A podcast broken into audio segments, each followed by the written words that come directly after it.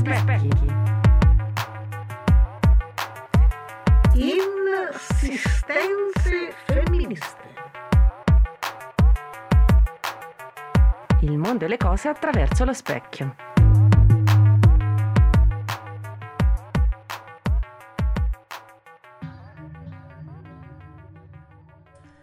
Bentornati, bentornati e bentornato all'autoradio. Oggi, ciao Mari, innanzitutto. Buonasera a te e alla nostra E alla ospite. nostra ospite, al nostro regista, alla nostra assistente di sala, bellissima ciao Titti, saluto sempre tutto, eh, è così. E oggi abbiamo come ospite eh, Vera Geno. Ciao Vera, grazie per essere qui Ciao. con noi.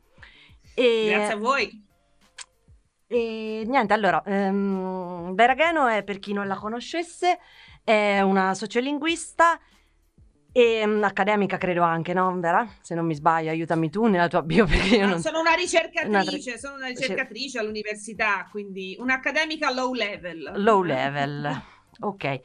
E mm, la volevamo così ehm, coinvolgere su alcune domande. eh, e mm, Mari, tu che mm, abbiamo letto i suoi libri da femminili singolari all'ultimo che è uscito, abbiamo seguito da poco un suo intervento sempre nella nostra Perugia sul. mm, su, sul potere alle, su- su potere alle parole era, no? Mi sembra che avessi presentato l'ultimo libro No, da era- due settimane no, era fa. Sul du- dubbio, riflessione, silenzio. Adesso non ricordo il titolo perché Sì. l'età purtroppo. Le ragioni, Le del- ragioni del dubbio, Potere- ecco perché potere alle parole è quello prima. È quello insomma, prima. Vabbè, sempre lì siamo. Sì, sì, sono, sono due libri in Audi, sono i miei due libri in Audi quelli che avete citato. Sì. Quindi potere alle parole prima e le ragioni del dubbio più recente.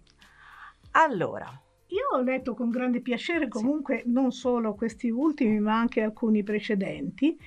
E vorrei, per chi eh, non sa cosa, quali siano i temi di lavoro, di ricerca, di studio, di scrittura di una ehm, sociolinguista, che tu molto brevemente ce lo spiegassi appunto per chi ci ascolterà. Ma è molto semplice e, e non così semplice al tempo stesso, nel senso che la sociolinguistica è una materia un po' di confine eh, che è situata fra la linguistica, la sociologia, la filosofia del linguaggio, ehm, la psicolinguistica, l'etnografia, insomma è una disciplina che raccoglie mh, stimoli da molte altre discipline e in sostanza è una linguistica, nel senso che si occupa di lingua ma si occupa soprattutto della relazione fra la lingua e i suoi parlanti e quindi alla fine osservando i costumi linguistici delle persone si occupa delle persone. Mm, È una linguistica molto calata nella realtà dell'uso della lingua e, mm, e attraverso l'osservazione appunto degli usi della lingua eh, si fa tutta una serie di domande anche su come sta la nostra società e come stanno i membri di questa società. cosa ti ha spinto a fare la sociolinguistica? Perché tra tutte, eh, io anche ho studiato linguistica mh, all'università, ma eh, non mi sarebbe mai venuto in mente di specializzarmi in una, in una materia considerata tanto bacchettona, che poi alla fine se la prendi dal verso giusto non lo è. E perché proprio la sociolinguistica? Ma intanto perché fra tutte le linguistiche è quella in un certo senso meno bacchettona, cioè è quella più pragmatica, è quella che si occupa di più di, di quello, anzi dello scarto dalla norma, no? Cioè non di quello che è giusto, ma quello che, quello che succede quando le persone usano la loro lingua e la usano come serve a loro, non come vorrebbero le regole. Quindi quello che mi ha trattato attratto della sociolinguistica è esattamente il non essere bacchettona e non essere Um, non è una materia che ti dice cosa è giusto e cosa è sbagliato, ma casomai, per esempio, osserva anche gli errori guardandoli dal punto di vista del, del senso, cioè perché si fa quel certo errore. Ed è affascinante scoprire che dietro a quelli che spesso a scuola vengono liquidati semplicemente come sbagli, eh, in realtà ci sono delle motivazioni precise. Ecco, Se- quindi uh, a me della sociolinguistica piace proprio questo. Poi vabbè, mio papà è linguista, è un linguista un po' diverso, nel senso che lui è un, um, è un filologo ugrofinnico, si occupa di lingue ugrofinniche, quindi quelle come l'ungherese, il finnico, sì, l'estone, eccetera, eccetera, ed è un glottologo, quindi è un linguista molto più, che si occupa molto più di strutture di me. e proprio anzi per la sua presenza in famiglia, perché noi, io sono cresciuta appunto in una famiglia di linguisti, perché anche mia mamma poi bazzica l'ambiente, uh, inizialmente avevo, mi ero iscritta all'università a ingegneria, Cioè, perché non credo. volevo avere, no, non volevo avere Nulla a che fare fare. con questo ambiente. Poi ho miseramente fallito, cioè venivo dal classico, eh, diciamo che sono stata troppo tracotante e, e non mi sono presa la briga di, fare un po' di, di prendere un po' di Di ripetizioni. anno. E quindi alla fine, niente, ho alzato bandiera bianca e con molta poca convinzione mi sono iscritta a lettere, dove però poi, fra tutte le materie, ho incontrato la prof di sociolinguistica che si chiama Patrizia Bellucci e che mi ha fatto amare lei e la sua materia. E spesso succede così, no? Cioè, è un po' come quando uno decide di imparare una lingua perché si innamora di un uomo, di una donna o di altro che parla quella lingua lì, no? Per me è stato Sì. incontrare Patrizia e quindi attraverso di lei amare una materia che mi ha aperto gli occhi su un sacco di cose. E poi forse riflettevo su questa cosa, riflettevamo prima anche un po' insieme con Maristella su come magari la sociolinguistica permetta anche la restituzione più aperta, una condivisione di saperi più ampi de- di quello che studi magari. Ma non lo so, guarda, quando ho iniziato a studiarla, francamente non pensavo alla restituzione, cioè pensavo a una roba che piaceva a me. No, sì, pensavo dico, al mio- dico adesso. al mio genere. piacere. Ma ah, sì, poi è vero che rispetto magari ad altre materie linguistiche eh, si occupa più da vicino delle persone, no? Sì. E quindi forse anche una possibile ricaduta più immediata sulle persone, sul loro benessere socioculturale. Quello sì, cioè sicuramente è una linguistica molto militante, Ecco, almeno in questo era- potenza, poi magari non tutti la vivono così. entrando un po' a gamba tesa, appunto le persone che ci interessano in particolare sono a questo punto le donne, quindi uno sguardo femminista anche sulla lingua, quanto è importante per farle esistere, riconoscere, riconoscere dei ruoli e io ho molto apprezzato in questo tanti poi interventi, sia nei libri che anche seguendo i social, per esempio. Eh, Sì, io, beh, una delle cose che ti dice la sociolinguistica è proprio questa, cioè che um, a una visi- maggiore visibilità linguistica corrisponde una maggiore visibilità sociale e eh, devo ammettere che io sono, ho abbracciato il femminismo molto tardi, da grande, non sono una di quelle che partecipava ai collettivi al liceo oppure all'università, mi sono sempre fatta moltissimi cavolacci miei.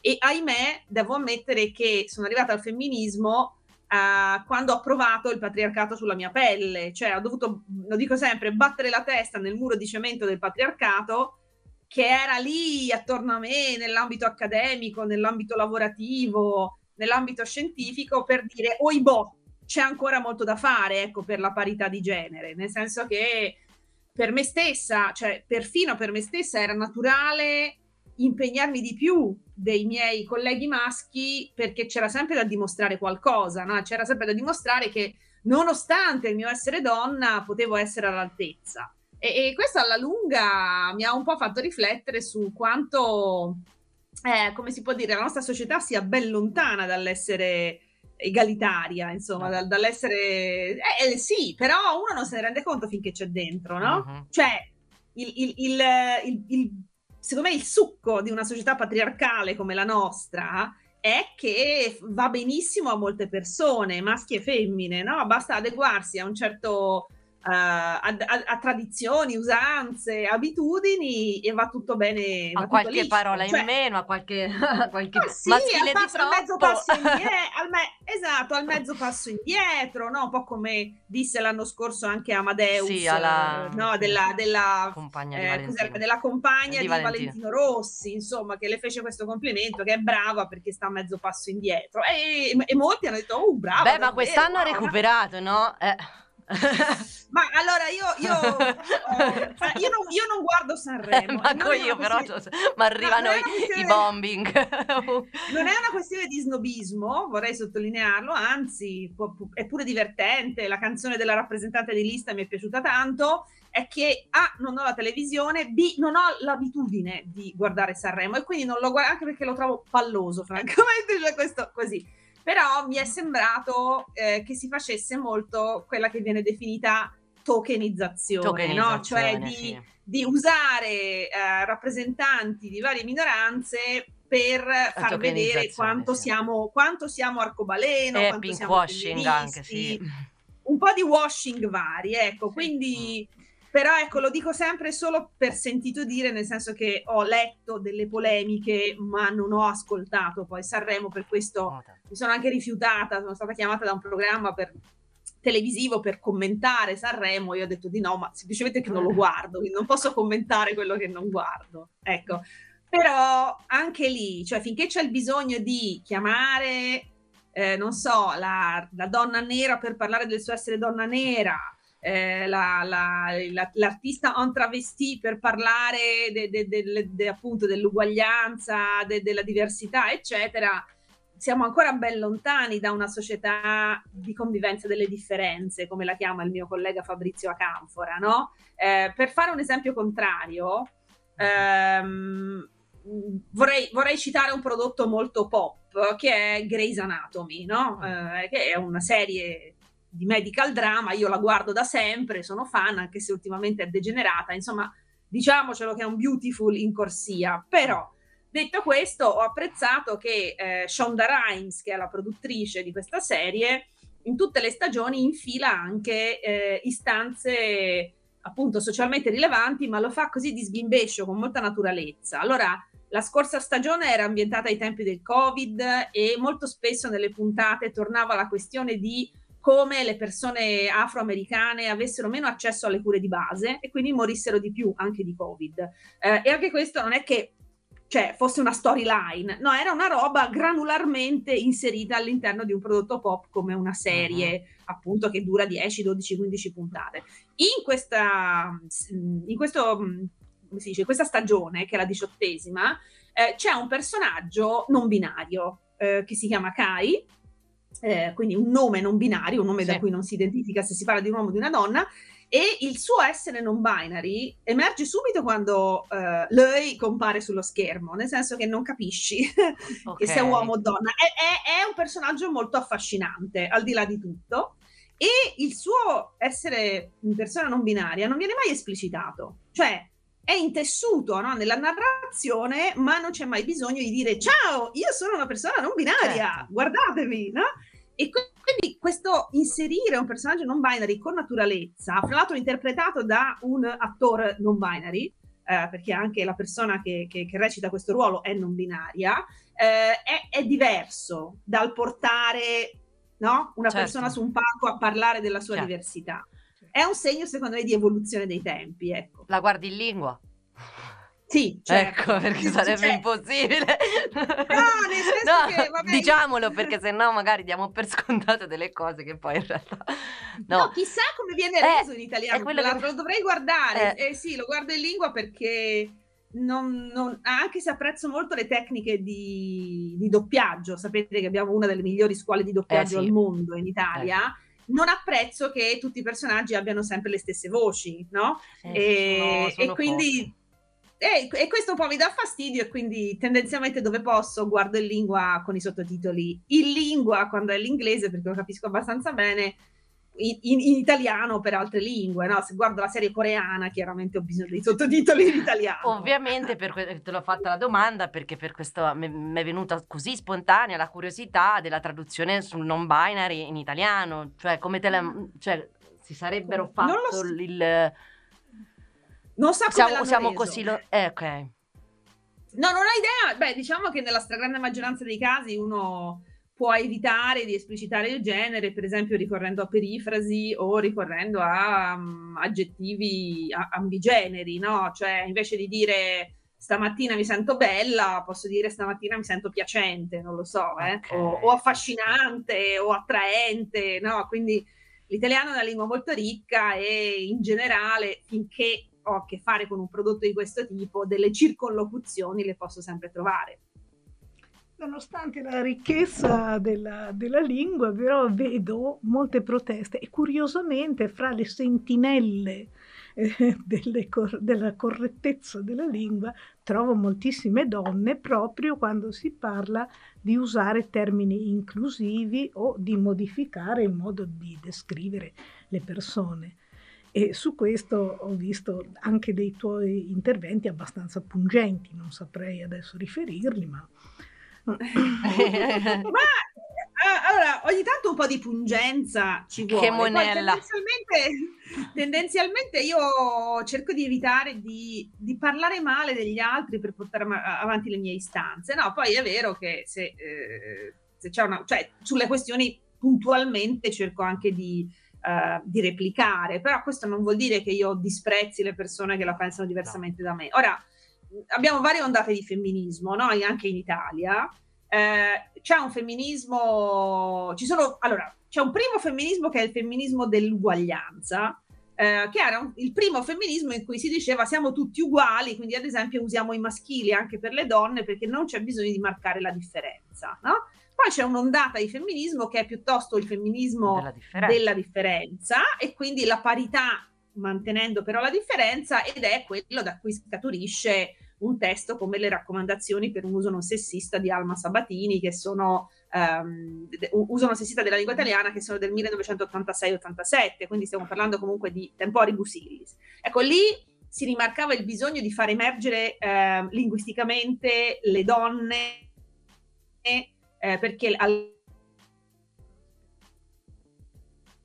sociale, no? Dai femminili, ove possibile, evitare termini, Alma Sabatini diceva anche evitare termini come fratellanza, evitare termini come l'uso generico di uomo, no? Quindi non il primo uomo sulla Luna, ma il primo essere umano sulla Luna, eccetera, eccetera.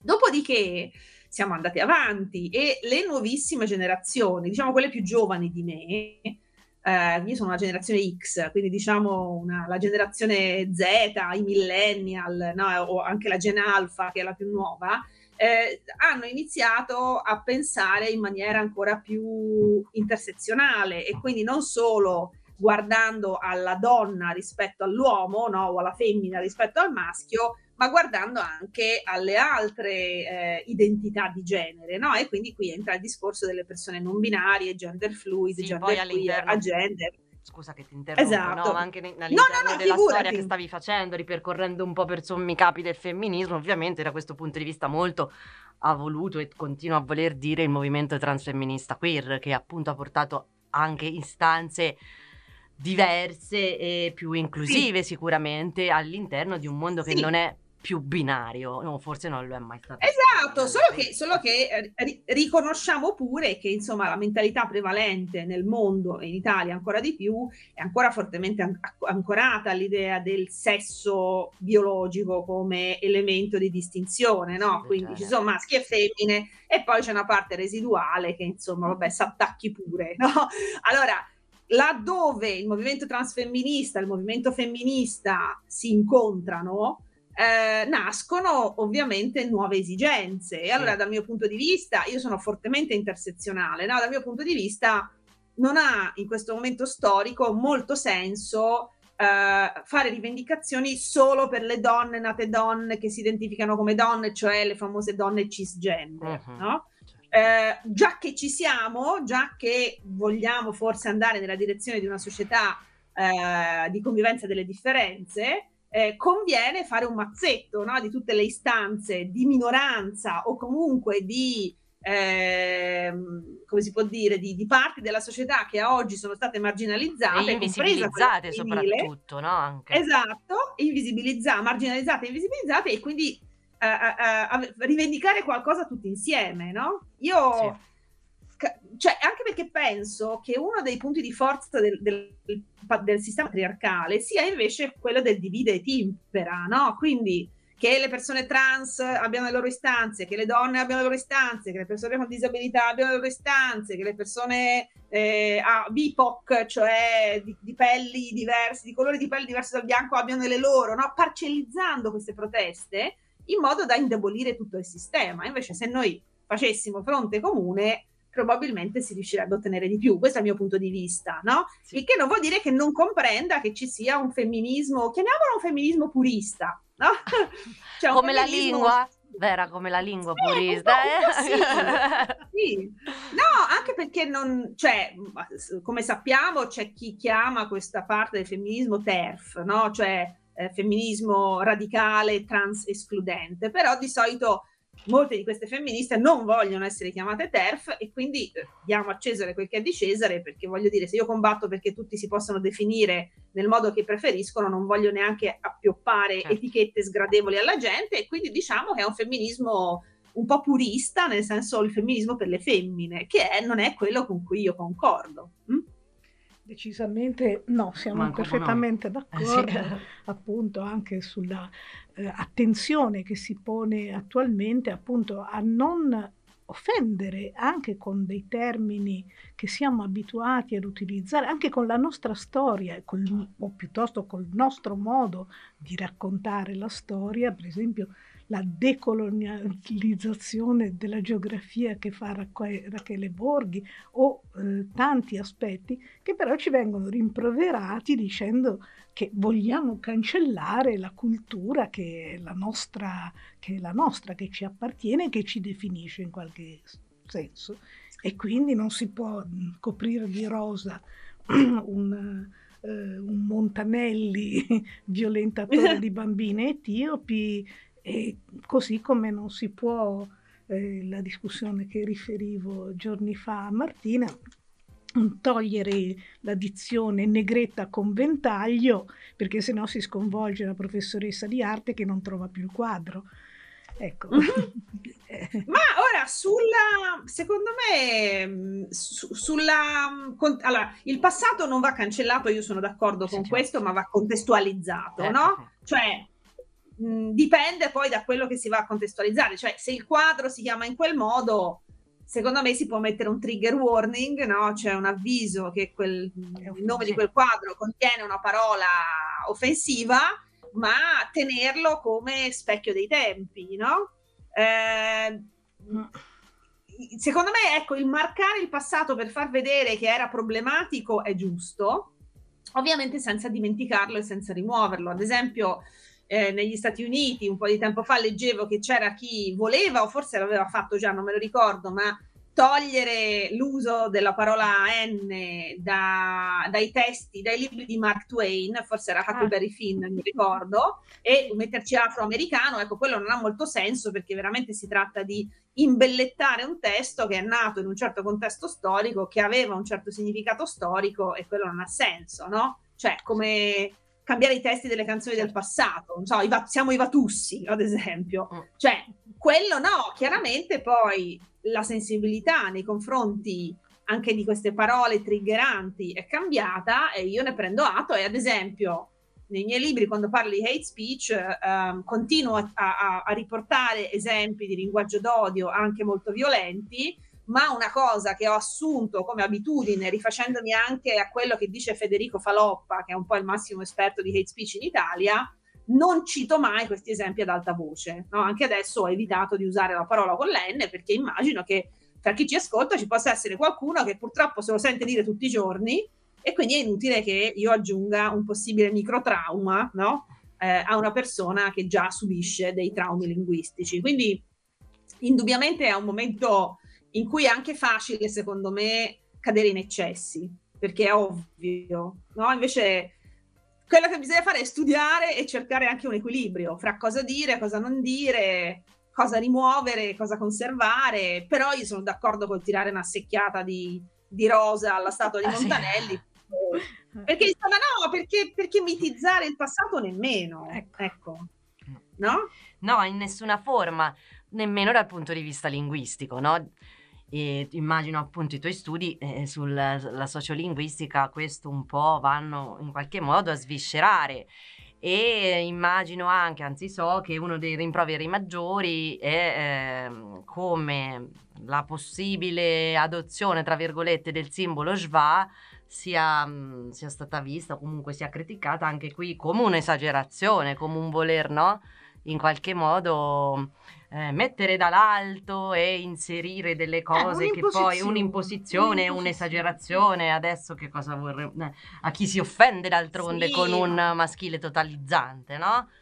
E, e su questo sì, beh, ci sono ci sono sempre più studi che dimostrano che il maschile sovraesteso non è privo di conseguenze a livello di testa, di come pensiamo, a livello cognitivo. No? Per esempio, eh, le bambine che vedono nei libri usati sempre al maschile, citati sempre al maschile, una serie di eh, mestieri, eh, arrivano a pensare che loro non possano accedere a quei mestieri perché non sono nominati al femminile. No, questo è una conseguenza, diciamo, di un uso del maschile che, che, da molti è definito innocente, ma poi innocente a livello psicolinguistico non è. Uh, lo schwa lo usa chi ne ha bisogno. Lo schwa come l'asterisco, come la U che avete usato voi a inizio sì. trasmissione. Uh, non credo che abbia, nessuna di queste persone abbia mai pensato di imporre qualcosa a chi non gliene frega nulla di usare lo schwa.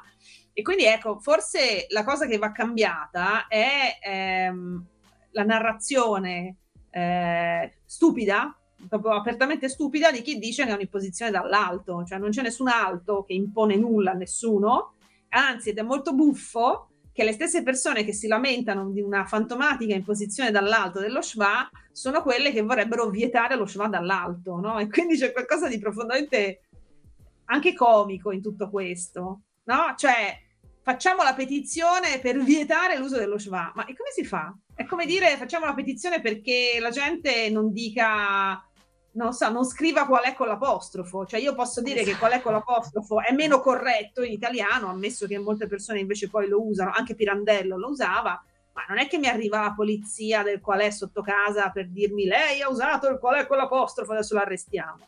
Quindi di che stiamo a parlare? cioè, io sono molto pacifica rispetto a questo perché quello che ho sempre fatto è stato studiare un fenomeno farlo conoscere, essere contenta se delle persone che non si riconoscono nel maschile e nel femminile si sentono rappresentate da un simbolino, che per me può essere anche il fiorellino in fondo alla parola.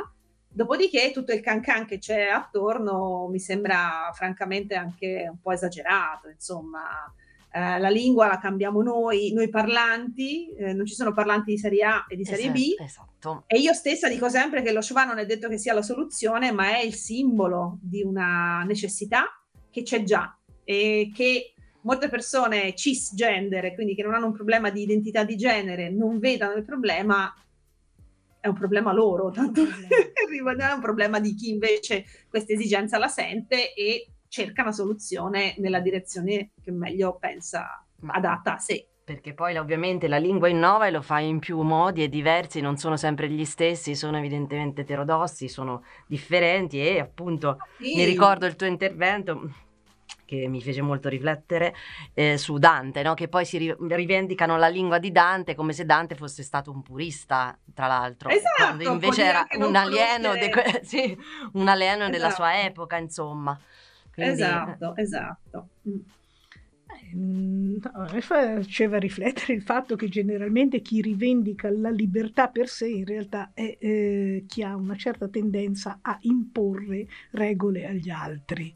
Eh, è abbastanza eh, esatto. tipico e non soltanto nella lingua. Ecco. Esatto, sì, sì, sì, cioè la libertà finisce dove serve a me.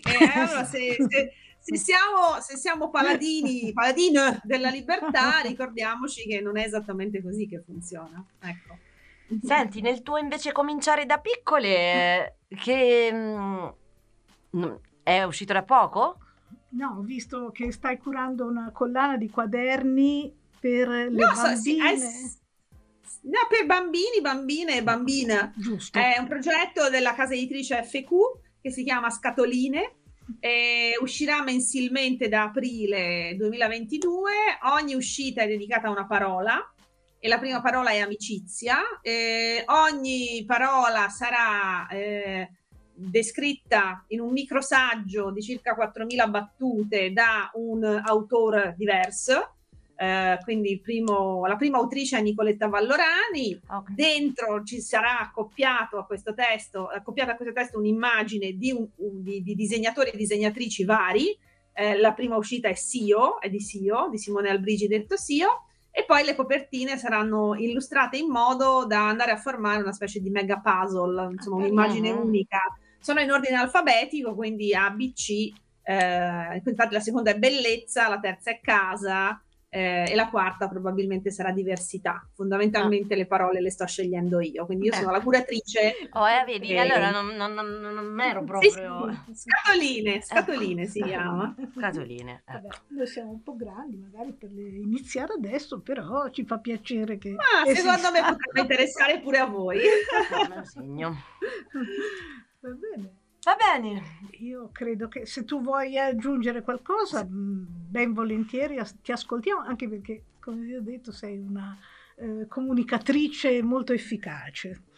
No... Io, no, io non aggiungo nulla perché poi il, il, brodo non va allungato troppo. Vi ringrazio di avermi dato questo spazio, anche perché è una delle prime volte che parlo delle scatoline e quindi sono anch'io molto emozionata. Di solito scrivo ma non curo e, e, quindi è un'avventura nuova anche per me. auguro buona lettura a tutte. Ecco, no. bene, ci fa piacere. Ti, ti, ringraziamo molto e ti facciamo sapere quando uscirà il podcast e perché andrà in onda anche su gemininetwork.it e su tutti i nostri social verrà segnalato. Bene, io vi ringrazio e vi saluto. Grazie mille. Siamo molto noi, Grazie. veramente. Ciao. Grazie. Ciao, ciao. grazie. ciao. ciao. ciao. ciao.